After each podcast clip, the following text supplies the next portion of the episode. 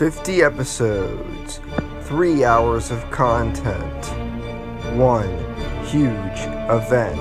It's the Politics Weekly 50th episode, now available on Anchor, Spotify, Apple Podcasts, and more. You're listening to Politics Weekly. To uh, be big underdogs uh, in the race uh, for the uh, the presidency. One of them is uh, joining me today. We cannot survive all those systems. What's going to happen if you legalize it completely? Politics Weekly is a podcast on politics, news, and principles.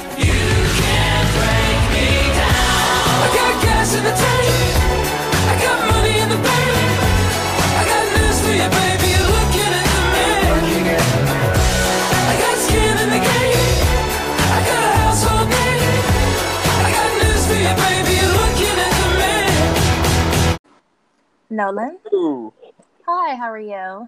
good. How are you? I'm good. All right, you ready to uh, start?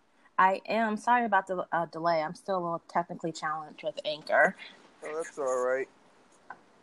All right. Um, why don't we uh, get started in three, two, one? Okay, everyone, welcome back to Politics Weekly. We're here with the 51st episode, uh, and uh, this week um, we uh, are here um, uh, with. Uh, sorry, what was your first name again? It's Kiana. Kiana. We're here with Kiana from the Still uh, Ungrateful podcast. Is that right? Did I get That is correct. All right. Um, uh, so why don't you tell everybody a little bit about your podcast? What do you do on the Still Ungrateful podcast? Okay, first, I want to congratulate you on having your 50th episode. I was listening to the episode yesterday. That's a huge feat. Um, so, congratulations there. As far as my um, podcast, I talk mainly about politics, but I try to come from more like the culture of politics, and it has a left leaning stance to it because I'm a staunch Democrat. Um, and a little more of my background, I do freelance writing on the side on top of my full time job that I have. Um, and I've been published in a variety of places from like The Hill. I've been on The Federalist. I've been on um, The Grio, Bus.com, um, Charleston um, Gazette Mail, and plenty of other places. And I ha- actually have a degree in political science from American Military University. So I just decided, you know what, since I've been doing all this freelance writing, I might as well also start podcasting as well. Uh, all right. Uh, why don't we uh, jump into the news then? Uh, so the Democratic uh, primary field continues uh, to grow, uh, but uh, it looks like it might be getting a tad bit smaller. One candidate has officially dropped out. California Congressman Eric Swalwell announced on Monday that he will be exiting the race for the presidency. The uh, the 38 year old Democrat uh, tried to run on a platform of generational change uh, and tried to uh, make gun control a major part of his platform. However, the young uh, congressman uh, did not seem to make a lot of ground. as he only achieved, as he only averaged around one percent in most national polls, uh, the uh, Mr. Swalwell and Congressman Swalwell announced that he will be exiting the race and will focus on running for re-election in California's 15th congressional district in 2000 uh, and uh, in 2020. Uh, most uh, people believe that that will be a safe Democratic district and that that race won't flip. Um, what are your thoughts uh, on Eric Swalwell announcing uh, that he's going to withdraw his candidacy from the presidential race? Uh, my thoughts on Eric Sawa is I actually was a little bit excited when he jumped into the race. Uh, first, I have to say I was a little ignorant. I was like, "Oh God, another man is entering the race." But I do appreciate him being a staunch supporter of gun control laws. I feel like that's actually missing in the Democratic platform. I think some Democrats are still wavering on being very like, look, I support gun gun control, I support buybacks. Um, I think we should have background checks, and I think he's been one of the one of the few candidates in the primary at the time that has been honest about where he stands instead of trying to be, I would call like Republican light to kind of appease the NRA um, coalition. So I actually am going to miss his voice on hearing him talk about that. But at the same time, I just don't feel like he was an exciting candidate. I didn't appreciate his um, comments with um, Joe Biden. Um, I kind of get where he was coming from. Like, it's time for a new generation of voters. But I'm very big on respecting your elders and respecting people that have been serving in politics for years after year after year. Joe Biden's been doing it for 40 years, and I think he deserves respect. I mean, you can criticize him on his policies, of course, but I'm big on respecting people that have been in the game for quite some time. Um, and I was I was actually a little taken back that he dropped out so quickly because when he first entered in the race, he said, "I'm running to win." So, like for a person saying, "I'm running to win," I don't understand why he would give up so quickly. I understand his polling is at one percent, but so are several other Democratic candidates, and they're still in the game. So I just feel like he maybe should have waited till we got to maybe the third or fourth the debate to decide if he wanted to stay in or not. All right. Um, why don't we uh, move on? Uh, so, uh, while one Democrat gets in, a, or while one Democrat gets out, another one seems to be getting in.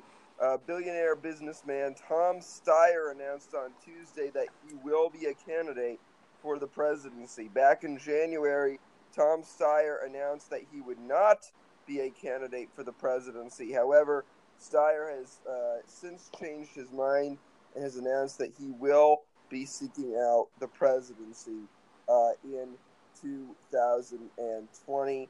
Uh, the 62 year old, uh, now being the, uh, the 62 year old billionaire businessman, was known for running a pro impeachment of Donald Trump campaign. Uh, he spent millions and millions of dollars on ads in Times Square. Uh, he spent billions and millions and millions of dollars on ads on uh, social media mm-hmm. uh, in order to run a campaign to try and get Trump impeached. He tried to get people to sign a petition to get Donald Trump impeached. Uh, now he is saying that he will be the latest candidate for the presidency. What are your thoughts? Um, the first thing I want to say is I think I might have been one of those people that signed the petition to impeach Donald Trump. I think there's a litany of um, evidence to prove that he should be impeached. But that said, the words he used in a video. In his video, I'm sorry, can you repeat that? I think those were the words he used in a video. Okay. Um, so I, I do recall signing something, and I think it was Tom Steyer. I think I went to his website to, you know, impeach him. Um, but as far as Tom Steyer, I actually like him. I'm not, he's not one of the billionaires that gets on my nerves. I actually think he comes from a, a genuine place and I do think he really cares about our country, and I do think he is um, be, is serious about ending corruption in our politics. He, um, I mean, I, have, I have, actually have a quote. He said back in January that um, um, he wanted to end corruption in our democracy by corporations and give more power to the American people. And I, I 100% agree with that. I know that um, Bernie Sanders said to M- MSNBC after um, Tom announced, he said he was a bit tired of seeing billionaires trying to buy political power. And Elizabeth Warren said the Democratic primary shouldn't be decided by billionaires, whether they're funding super PACs or funding themselves. Um, she said this via email to uh, Mother Jones. If you're a billionaire, you can already buy yourself a mansion, a private island, and even a yacht to get yourself there. Um, I understand some of the criticism that comes from the left that, you know, is very critical of people like Tom Steyer or like Michael Bloomberg um, for being billionaires. Um, but I also think like if people worked hard and earned their money, they shouldn't be shamed for that. Um, so I'm excited to see where he's going to go. I know he's going to focus a lot on one impeaching Trump, um, but I also think he will also take seriously ending corruption.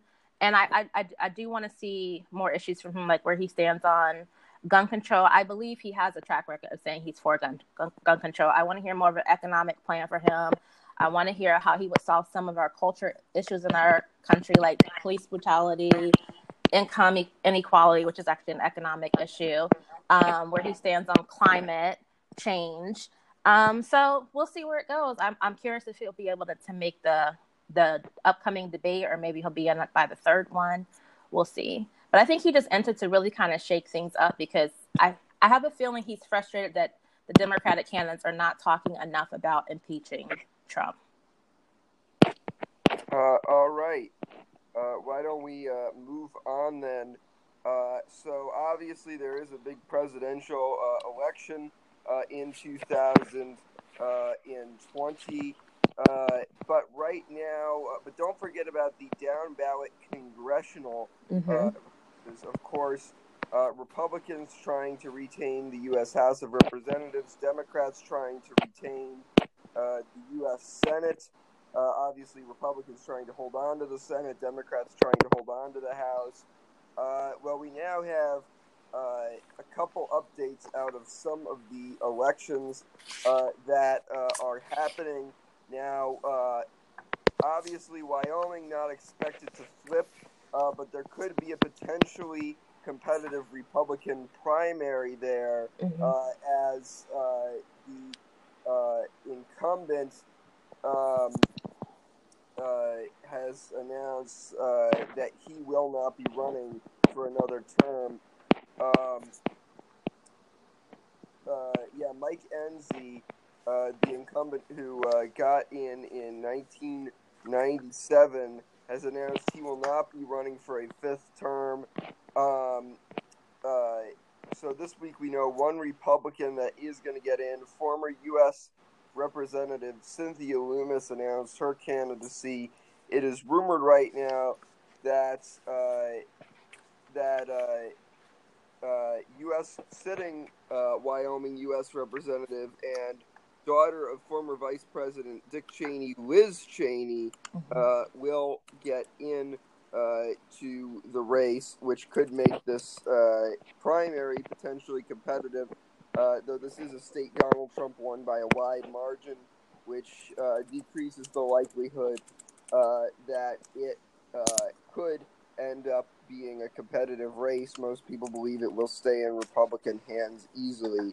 Um, and uh, in the Kansas Senate race, again, Donald Trump won the state of Kansas by 20 points.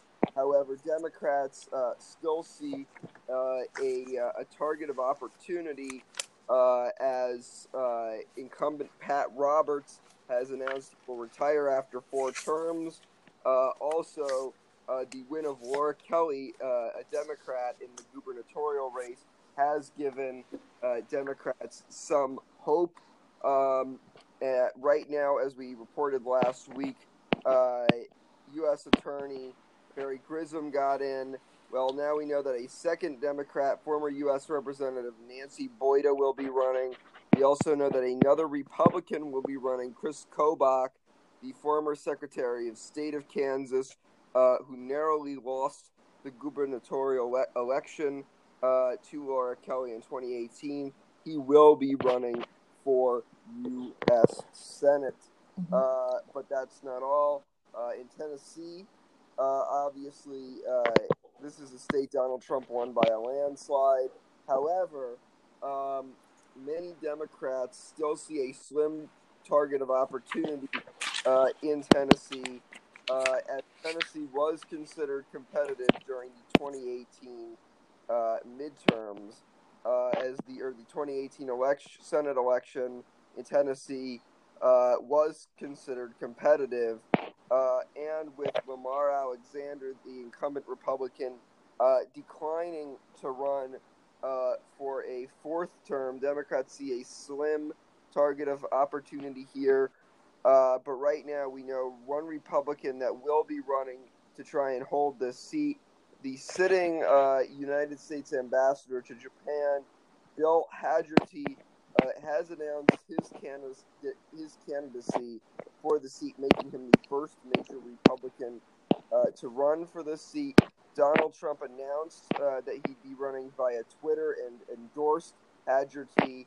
Um, also in Virginia, uh, this is a, uh, a state where uh, Hillary Clinton won in 2016, mm-hmm. Uh, and Mark Warner, uh, the sitting Democrat, is running for a third term.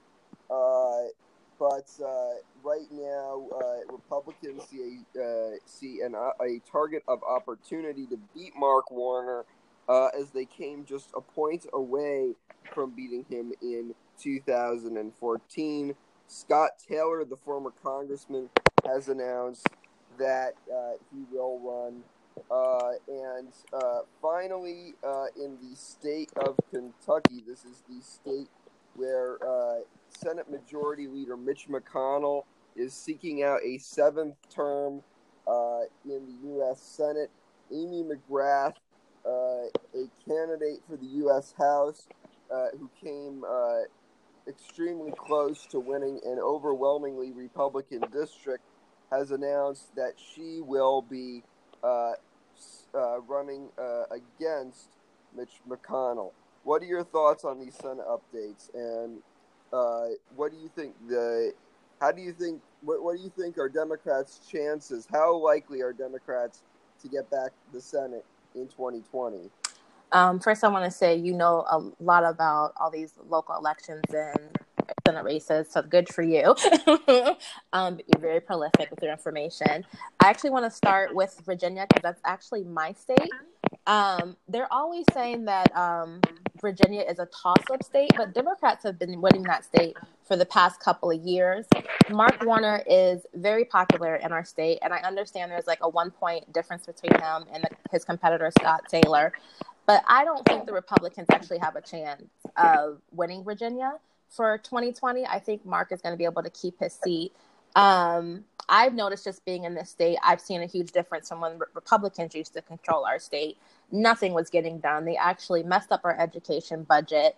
Um, in my area alone, I live in Manassas. We have to pay an extra tax on our retail. Like if you go to Starbucks or something, you have to pay an extra 10% tax because Republicans completely demolished the education budget that we have and we've been it was a shortfall a few years ago and we've been trying to recoup ever since um, so I, I just don't think that that's going to be I don't think actually they have any chance of winning Virginia. I think it's going to remain in the Democrats' hand. As far as for Mark um, Warner's seat, um, locally, I guess in Virginia, yes, they will be able to probably control because there is a huge difference between Southern Virginia and Northern Virginia. It's like it's night and day. Northern Virginia is more suburbs, close to DC. Um, Southern Virginia is a more rural area. Um, so I can see like it's going to be maybe more competitive local in the local seats. But as far as on the national level, I don't think that they're going to win. I don't think Scott's going to win at all. Um, uh, you mentioned Wyoming. I'm actually not very familiar with that state and what's going on in that state. But in general, I think Democrats shouldn't give up on any seats. I think they should try each and every time. I, am actually fed up with the party that they just automatically assume they're not going to win. There's been times where they didn't even have a candidate for a seat. Like you can at least try and see where you go. There are liberals and progressives and moderate Democrats in every state and in every county in every city. You should not just assume that you have no chance of winning. Like you should not automatically say, "Oh, we've lost this" before you've even before you've even tried. Um, I mean, because back in the day, in the 50s and the 60s, and you know the 70s and even the 80s, Democrats used to win in a lot of um, heartland states, a lot of flyover states. I don't know when they decided like it's over for us. I guess after Ronald Reagan won the presidency twice, they just decided we just have no chance to get back these states. But I think that's untrue. You can see in the last um, midterm elections, we won Kansas, we won a couple of other states that they thought that or we want we want to see in Arizona the governorship. So I don't understand why they still don't get like if you try, if you reach out and you talk to people, you have a chance of possibly winning. All you have to do is try. All right.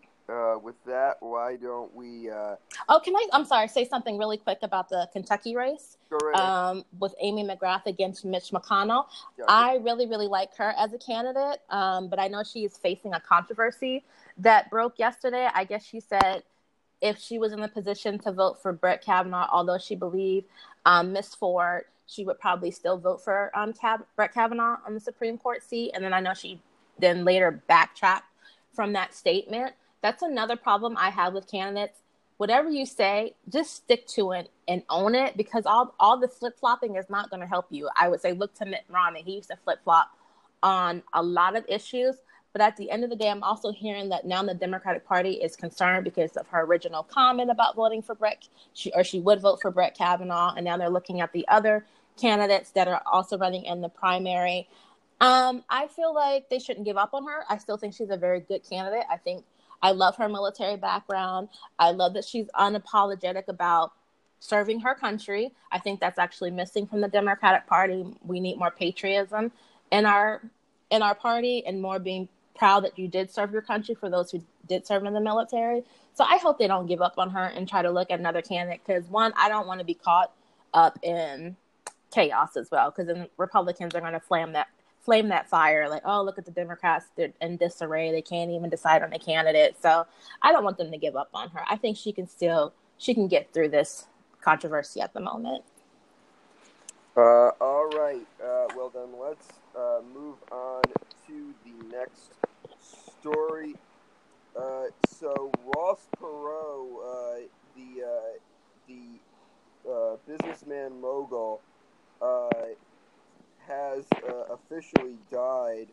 Uh, Perot uh, was considered a uh, a huge figure in the political field. Uh, Perot ran for president uh, in 1992, uh, and at one point was leading both then Mhm. Arkansas Governor Bill Clinton, who was the Democratic nominee, and then President George Herbert Walker Bush, who was the Republican nominee. Uh, though his poll numbers did go down after he briefly dropped out, uh, Perot ended up getting uh, 50, ended up getting 18 percent uh, in uh, the general election in 1996. Uh, Perot ran again, and by the way, that was the last time that a candidate broke uh, 10 percent or got more than 10 percent uh, in a general election. Um, or th- that was the last time a third party candidate got more than 10%. He ran four years later as the Reform Party nominee, challenging now President Bill Clinton, once again the Democratic nominee, and Bob Dole, the Republican nominee and the Kansas senator. Uh, although uh, he eventually only got 8% uh, of the vote this time.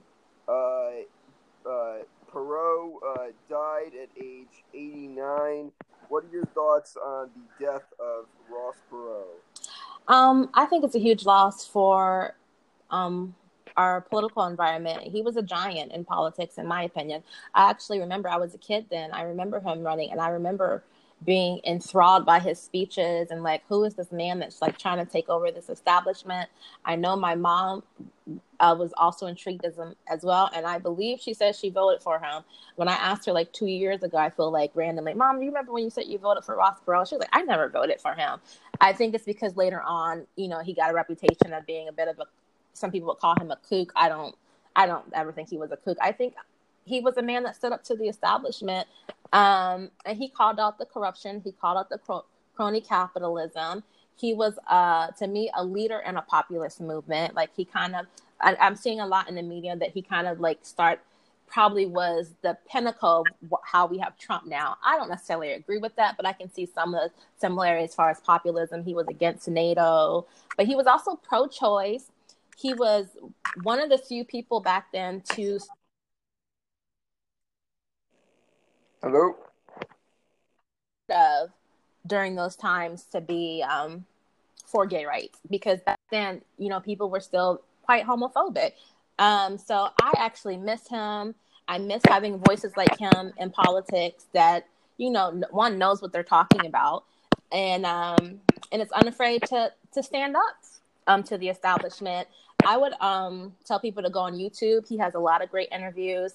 I know during the times when he ran for candidate, he used to make these really long videos talking about the environment, talking about trade, talking about fiscal policy. He was very big on fis- fiscal policy and you know working on our deficit. He f- felt like it was just out of control the spending that the government was doing. So I miss Ross Perot. Um, I know some people are a little upset with him because they believe he voted for Donald Trump. I don't know if that's true or not. I don't really care. People can vote for whoever they want to vote for, but I think he was a very important person in politics, and I'm going to miss him. All right, and with that, uh, we are going to move on uh, to the next story. So, uh, Labor Secretary Alex uh, Acosta uh, has uh, officially resigned uh, as in his position uh, as labor secretary. Uh, the reason is because of the recent Jeffrey Epstein controversy. Mm-hmm. Uh, Acosta is now being uh, blamed for a a plea deal he made when he was a U.S. attorney for the Southern District of Florida. Uh, he made a plea deal that uh, gave uh, um, that gave Epstein just 13 months in prison. Um, uh, many people called on him to resign. Uh, Acosta now announcing that he will resign uh, within less than seven days. right now, it's looking like Patrick Pizzella will become the acting mm-hmm.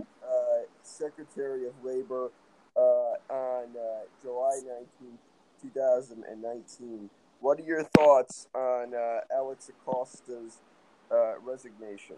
He made the right move to resign. He had to go. His decision with um, Epstein's um, so-called conviction, where he got 13 months in prison, but he got a really peachy keen deal where he could leave at times to conduct business and it was nonsense. He never even, um, and he's required by law. He was supposed to notify the victims, the alleged victims that had pressed charges against Epstein, of the deal he was going to make. Um, Acosta, he never. Let me start over. Acosta never told the alleged victims the deal he was going to make with Epstein, which I believe is illegal. He was supposed to notify them about that one to let them know he would be out of jail at certain points in time because they have to the victims have to think about their safety you're supposed to tell them like when someone that you've pressed charges against might be free might be in your area et cetera et cetera and second of all um, i mean the story altogether is just it's really disgusting it's demoralizing and i'm actually quite over our country just does not protect people that make claims of being sexually um, assaulted. And I just feel like our country as a whole needs to take those cases more seriously. I think it was right for him to resign because it was taking away from the Trump um, administration and what things that are on their agenda. Because then we're just talking about this this controversy. Um, I don't think Trump pushed him to resign. Some people are saying that. I don't think Trump cares. you can just look at his past record of him defending people that have been accused of sexual assault. Roy Moore comes to mind. So, and he even defended him after um, Acosta made his um, statement that he was resigning. And then Trump said, I don't think it's right and fair to this administration. Um, I thought he did a fantastic job. He explained it. He made a deal people were happy with. I, and he just kind of went on and on. It's just like, what are you doing? Why do you feel the need to defend them? Just say, you know, he made the right decision, and we're gonna we're we're moving on. So I'm glad he's gone. I'm not crying no rivers of tears. So it was time for him to to go because, like I said, it was impacting Trump's agenda. Like because all we're doing is talking about that particular controversy. And I actually think Epstein, I mean, not Epstein, Acosta needs to be investigated as well for the decision he made with Epstein's plea deal. Okay, uh, so why don't we uh, we move on to the next uh, story? So obviously we've talked a little bit about uh, some of the uh, the Senate races, uh, and we've talked about some of the and we've talked about the presidential race. Uh, but now we are going to talk uh, about the uh, gubernatorial elections uh, in 2020. uh, right now, um, multiple uh, people, or right now there are multiple races uh, which are looking uh, competitive.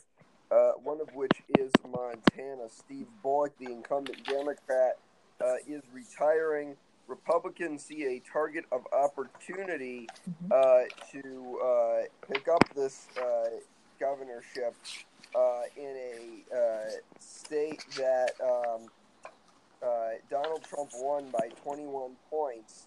Uh, this week, Mike Cooney, however, Democrats still see a target of opportunity as no Republican has held uh, office here since, uh, or has no Republican has won a gubernatorial election since 2004. Mhm. Um, right now, Mike Cooney, the lieutenant governor uh, of uh, Montana, has declared his candidacy, uh, making the race even more competitive uh, right now. Uh, we also have an update in the Indiana uh, gubernatorial election. Uh, obviously, Eric Holcomb, the sitting Republican, running for re-election, but Democrats see an opp- a target of opportunity to potentially uh, beat uh, Holcomb. Holcomb only won by about six points uh, in 2016, and uh, right now, uh, Democrats see a target of opportunity for a potentially competitive gubernatorial election here. Woody Myers, the former state health commissioner, has become the first major Democrat uh, to declare his candidacy uh, against Holcomb. Uh, what are your thoughts uh, on uh, on uh, these two gubernatorial elections? Um, I think that we actually do have a chance of winning the Mon- Montana seat because, as you've said, we've um, been winning it for you know a couple of election cycles now. So I think if Democrats press hard and stay focused, I think they'll be able to secure that seat in Mon- in Montana. Whether it's Cooney or the there, I know there are other two people in the primary running against him. One woman is named Reilly Neill, and then there's another gentleman named Casey Sh- Sh- Shreenar. I'm not sure if I pronounced his name right. Uh, minority leader in the House. I'm sorry, what? Yeah, he's the minority leader in the House, Casey Schreiner. Yeah, thank you. Um, so again, as I said earlier, Democrats just need to go for it, and also don't be unapologetic about your record. Again, there are liberals and progressives everywhere in this country. Just say what your message is and let people decide for themselves what they want to choose. But I do think we will be able to keep the Montana seat. I have a feeling that Mike Cooney is going to win the primary and that he's going to end up being the candidate for the for the race for the um, governorship. So I actually think we'll be able to keep that. As far as Indiana, I think we um it's 50-50 because I think because Mike Pence used to be the governor of Indiana, and I think that he is sta still staining that state. I think people are still very upset with him. So I think um, Democrats can use that. you know, like, do you really want to go back to the days of having someone like Mike Pence um, running your state? Mike Pence didn't really do that great of a job running their state. Um, as you can remember, the controversy with him when he p- tried to pass the religious um, freedom law, where it's basically saying um, businesses can invoke their religious beliefs and discriminate against other people, in particular LGBT people, to LGBTQ plus community. So again, they just need to try. like, there's nothing wrong with trying. I hope we're able to win win Montana, Indiana, Kansas, Kentucky. I, I, I believe that Democrats have an opportunity, but our our the party just has this um, ability to just be downtrodden in a way like they just don't believe in themselves. They don't have good confidence and i need for them to pick up their confidence and believe in themselves. Republicans always believe they're going to win. They never think oh nope we're, we're probably going to lose that election. Nope they always try in almost every single election and we just need to do the same. All right. Um, so uh, with that uh, in the way, uh, let's uh, move on uh, to the next story. So the next story involves the 2020 Democratic uh, debates. Uh, so, uh, as you know, a couple weeks ago, about two weeks ago, there were, or maybe a little bit more than that, there were some uh, debates for the Democrats that were held on MSNBC. It was two nights of debates.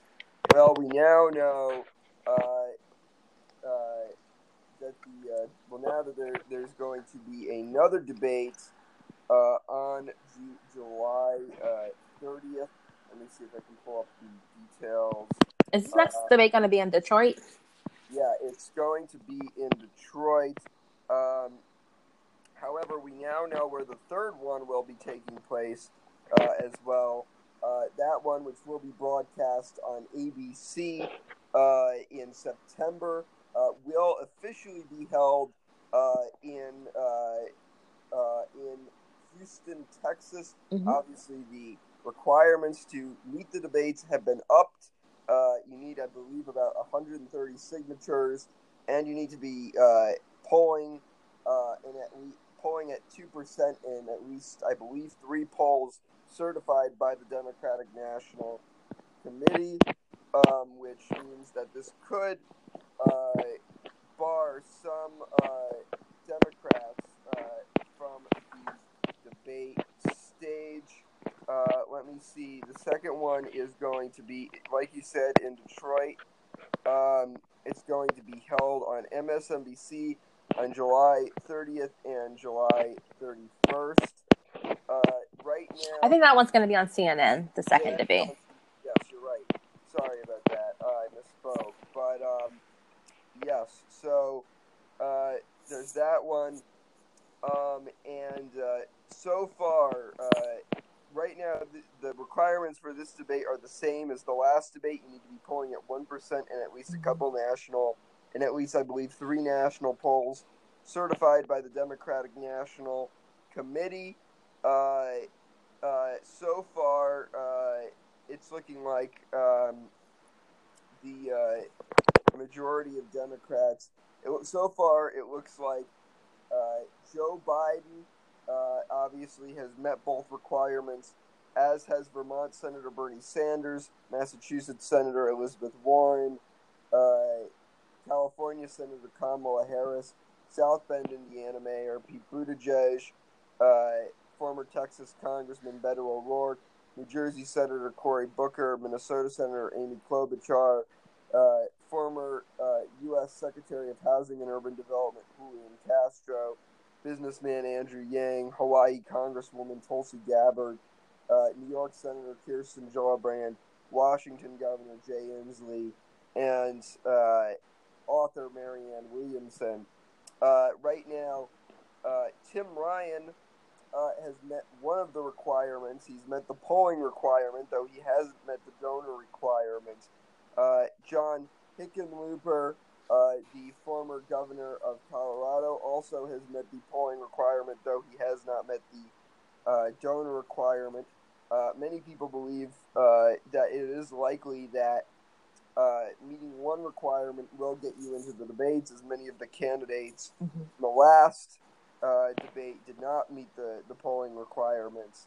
Uh, Tim Ryan, uh, also, uh, or sorry, I already talked about him. Former Maryland Congressman John Delaney, again meeting the polling requirements, not meeting the requirements in terms of uh, in terms of um, po- in terms of donors, uh, but still meeting the polling requirements, increasing his likelihood of being on the debate stage again. Same thing with uh, New York, New York Mayor Bill De Blasio, Colorado Senator, uh, uh, and Colorado Senator Michael Bennet.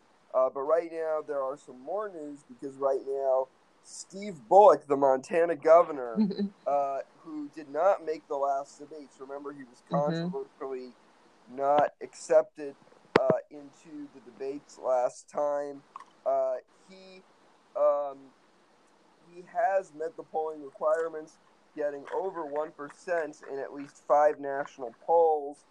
Uh, however, it's up to the DNC to decide if he will be in the debates, invited to the debates or not. hmm Uh, also, last night, Alaska, uh, former Alaska Senator Mike Gravel, you remember him? He's the 89 year old Oh yes, I forgot about him. who said he doesn't want to be president, but wants to end up on the debate stage so he can uh, attack bigger candidates like Joe Biden, who he's been a vocal critic uh, of uh, in terms of his uh, voting record. Um, Gravel has officially made the donor requirements. He hasn't made the polling requirements, but he has made the donor requirements. Uh, last night during a Twitch live stream, uh, Gravel surpassed 65,000 uh, signatures, or surpassed 65,000 single person donors, which means that he has met one of the requirements uh, to end up on the debate stage. Again, he hasn't met the polling requirements, but he has mm-hmm. met one of the two requirements, which could increase his likelihood of being on the next debate stage. However, of course, it will be up to the Democratic National Committee to decide uh, if he will end up in the next uh, debate. Uh, what are your thoughts uh, on the on the third Democratic debate being held in Houston, and what are your thoughts on uh, this current Democratic debate featuring uh, Montana? Uh, how it might be featuring Montana Governor Steve Bullock and former Alaska Senator Mike Gravel. Um, well, I'll start with Steve Bullock. I actually listened to an interview of him recently. I think it was on Pod Save America, and he gave a great um, interview and he really outlined all his plans on climate change, on fiscal policy, on healthcare. Um, I think he is really kind of like how Eric Swalwell should have been more dignified, more prepared with his answers.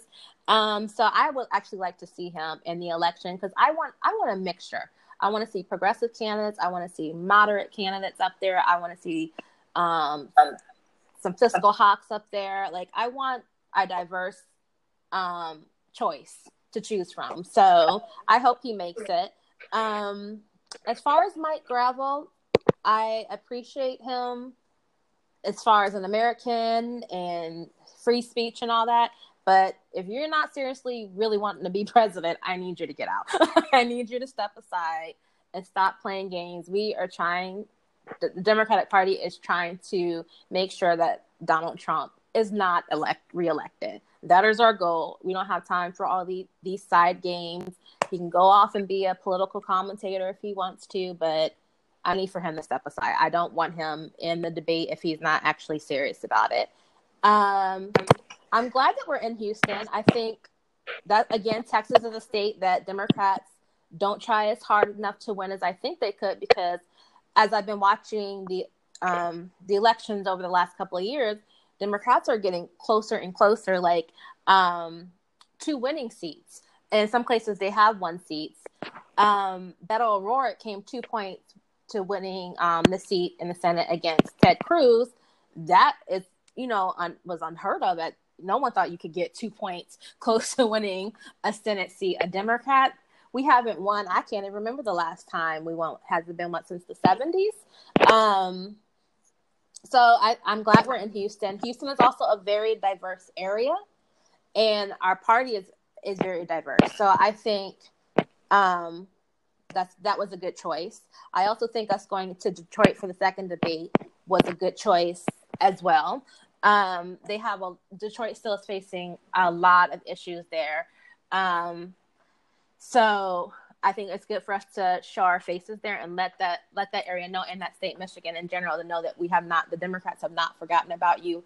We're here to talk about your issues on both the local level and the national level. So I'm excited about the next couple of debates. I do think we need to start getting a little bit more serious about some of the qualifications. I think as we get to like the third or fourth or fifth debates, you need to either make both qualifications polling and money it can't be one or the other because there's so many people. We still have what 24 candidates in the race right now. We it's time to start whittling people down so that we can really get more opportunity to hear from the candidates on the stage right now with 10 people and we have them split it into two it's really hard to really um, hear the issues the candidates don't have that long to talk they only get like 15 to 30 seconds um, to speak because there's so many people, and I, I'm ready to get it whittled down to like five or six people on the stage so that we can I can really hear an outline of their agenda and how they're going to pay for it, how it's why it's good for the country, etc. All right. Um, so uh, why don't we move on then? So the. Uh, the... And by the way, Bill De Blasio, I, I'm ready for him to leave. I just he doesn't serve a point to me, so. Okay. Uh, so why don't we uh, move on then? So the House Judiciary Committee Board uh, has uh, voted uh, to authorize uh, subpoenas to a dozen individuals mm-hmm. related to the Trump administration. One of which is Trump's son-in-law, Jared Kushner. Kushner has now been subpoenaed by the House uh, Judiciary Panel uh, by a 21 uh, to 12 vote uh, in the uh, House Judiciary Committee. Uh, House Judici- Judiciary Chairman Jerry Nadler issued subpoenas to three officials. Um, and now Trump uh, pushing uh, back against these uh, subpoenas, uh, mm-hmm. Uh, arguing that he has immunity. what are your thoughts hmm. on this? Okay, first of all, Trump does not have immunity. No one has immunity when it comes to the Constitution and it comes to law. Um, so they're just going to have to suck it up.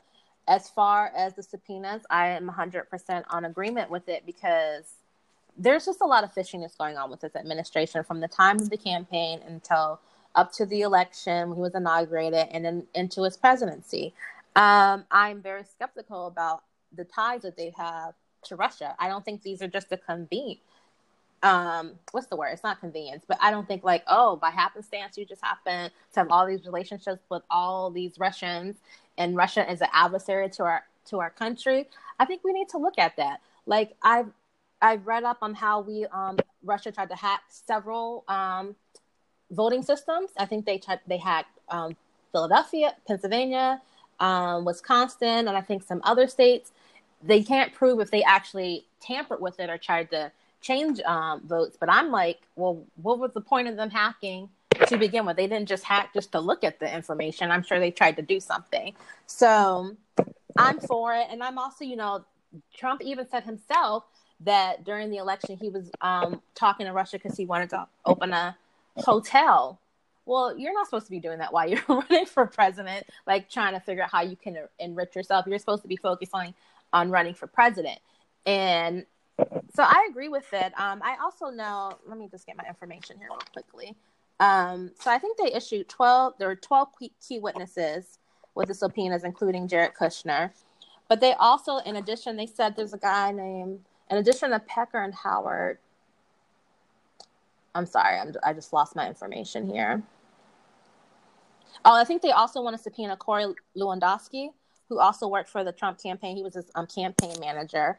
They're looking to subpoena him as well. And I know there's a couple of other folks that they're looking into subpoena. And I say they should. I, I I'm not. I'm hoping they don't find anything because I never want to wish that any of our government officials are up to no good in committing fraud and corruption, even though I completely disagree with the Trump administration and all the folks that are associated with that administration.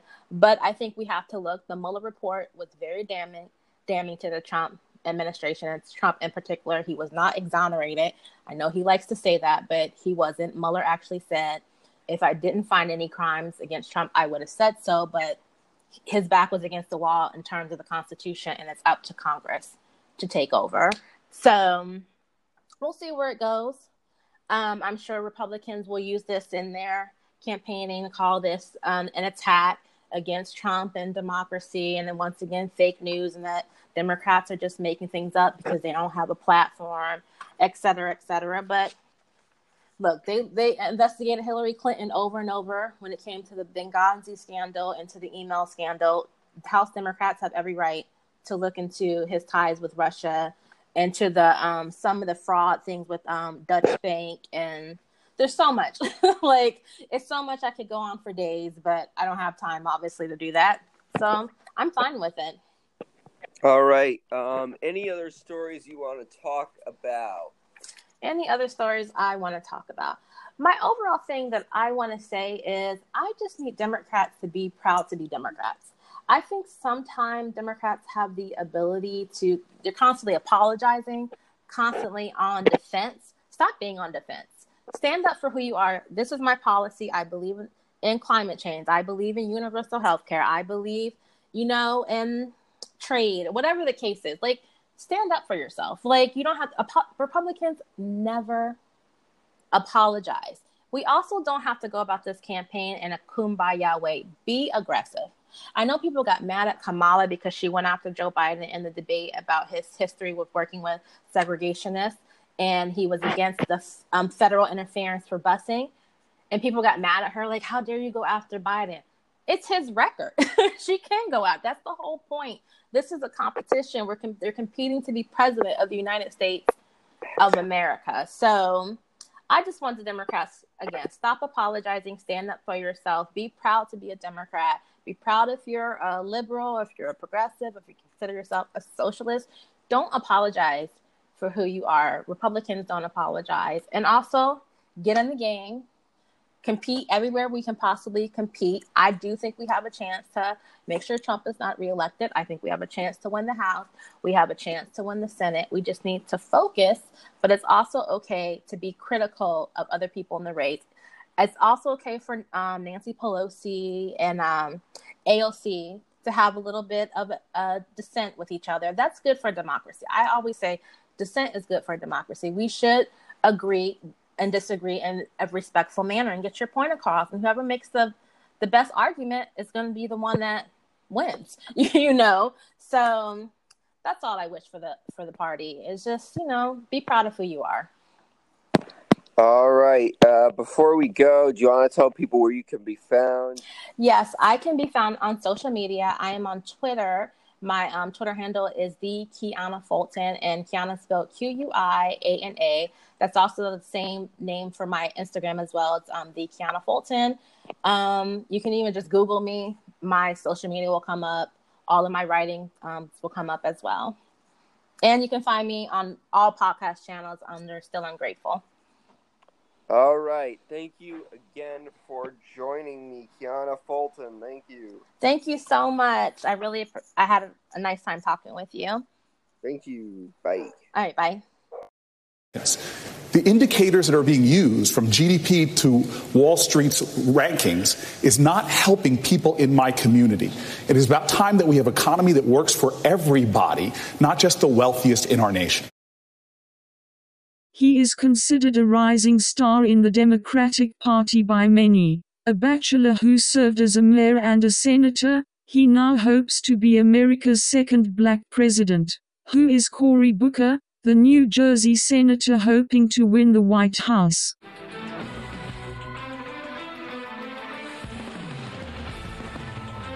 The candidates. Keep America great. Their story. Yeah, you're always when you're young, you're always patted on the head and told that you're the future. But I'm interested in what you can bring to the present. And their fight for the White House. I have the most progressive record of anybody running. If you look at Joe's record and you look at my record, I don't think there's much question about who's more progressive. Presidential Profiles 2020. How we could actually make this government work, not just for a thin slice at the top, but make it work for everyone else. I think that sure, if people want to speculate speculate about running mates, I encourage that because I think that Joe Biden would be a great running mate as vice president.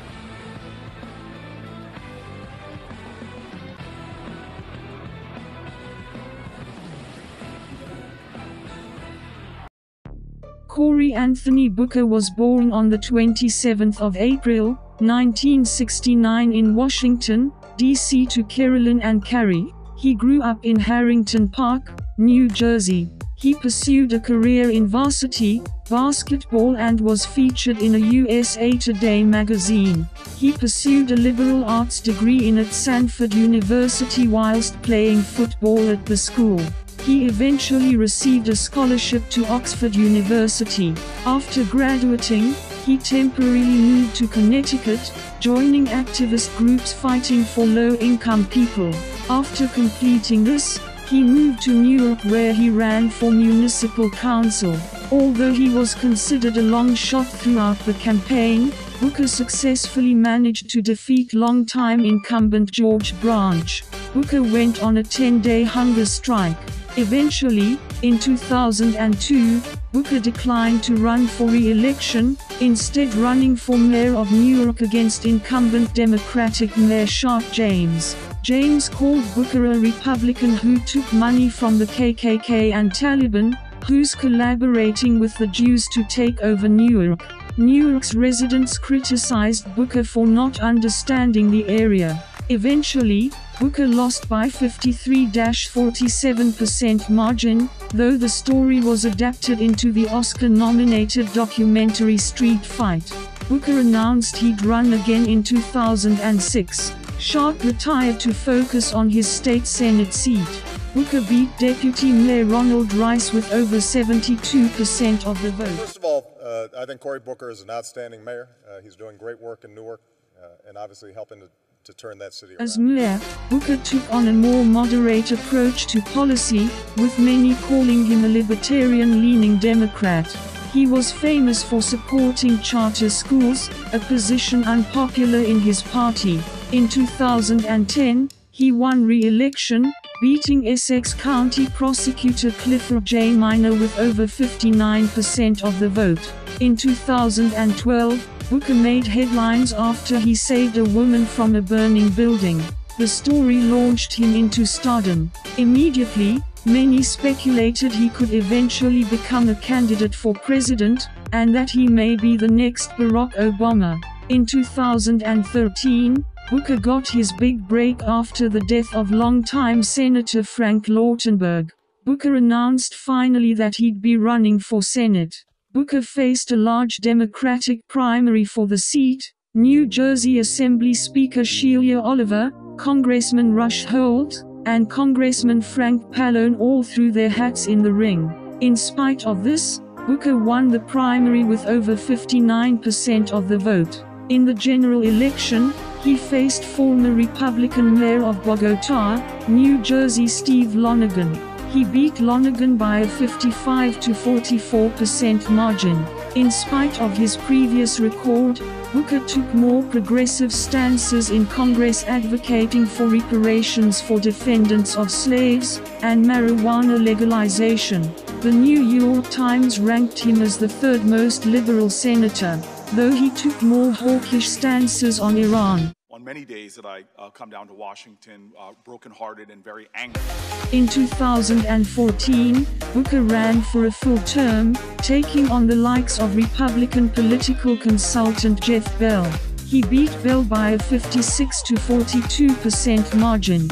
In spite of rumors that Booker would run for president in 2016, he declined, instead endorsing former U.S. Secretary of State for New York Senator and former U.S. First Lady Hillary Clinton. Clinton won the nomination, and Booker was rumored to be her running mate for vice president, though Virginia Senator, former governor and former Richmond Mayor Tim Kaine was later chosen instead. Clinton went on to lose to Republican New York businessman Donald Trump. Former DNC Chair Donna Brazile confirmed she considered kicking Clinton off the ticket to include a new ticket featuring Booker alongside U.S. Vice President and former Delaware Senator Joe Biden. In 2020, however, Booker made a huge announcement. I'm Cory Booker, and I'm running for President of the United States of America.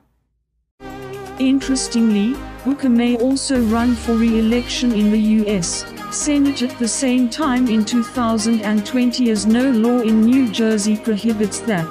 Now, he hopes to be America's 46th president. For more presidential profiles 2020, keep it right here on Politics Weekly.